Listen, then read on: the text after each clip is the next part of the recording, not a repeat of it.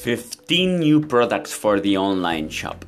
Welcome to Step by Step by Kuya Manzano. The step today is in business, in finances. More in business.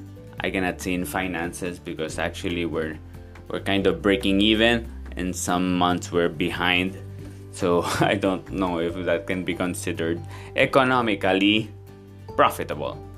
I would say it's not profitable. It's just breaking even. So we just increased the product line another 15 products.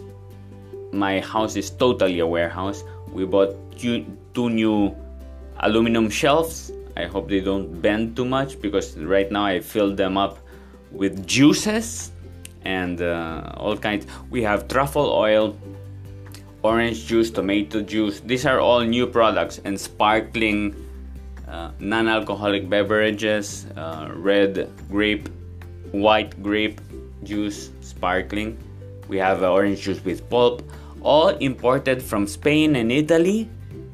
So we have uh, we have capers, black pitted uh, olives, a lot of stuff, hoping it will sell and uh, so far did this with no money down today. Because after months achieved to get credit from the supplier.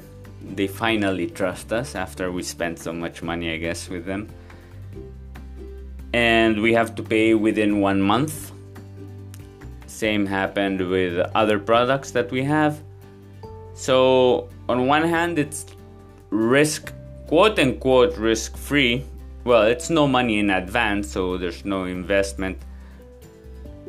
Right now, though, there's um, there is a bill that's uh, that's gonna come, gonna become due eventually.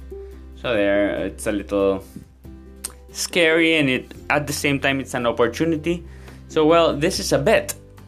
As business normally are bets, you gotta take the risk I'm sure some products will sell, I'm sure some products won't sell.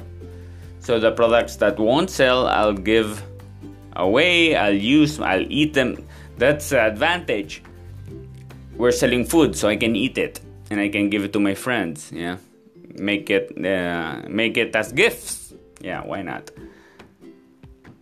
We don't know if it's gonna sell. Some will sell, some won't. That's the truth also in this business now uh, some products uh, the suppliers are running out of certain products.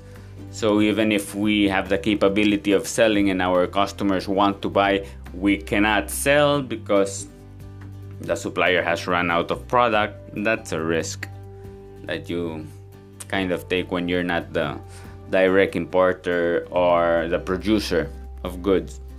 But we're far from that step right that takes more capital and more time and infrastructure that we don't have.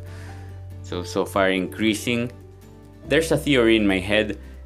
If we have 50 products and uh, we make a um, certain amount of money, if we have 500 products, will we have 500 products that sell? Yeah, should be the operative w- word that sell. But we could 10x our income. That's the kind of the fantasy in my head.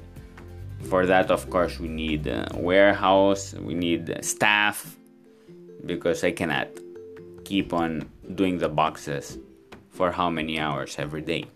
So far, it's okay because it takes me one hour, two hours, and I listen to podcasts while I do the boxes. So that's fine for me. The thing is, sometimes it's 4 a.m. and I'm still doing boxes.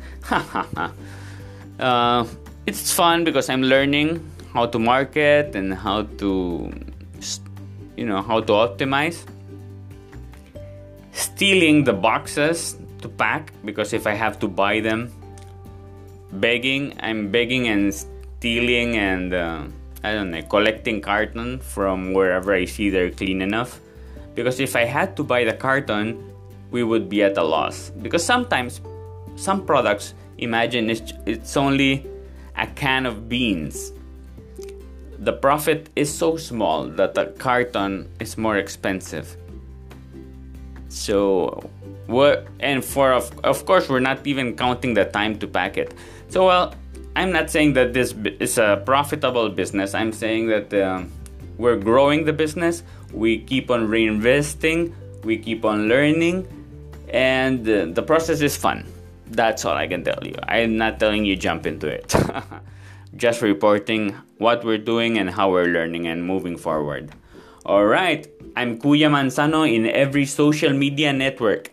Share this, yeah, comment, and uh, you can send me a message if you have any doubt.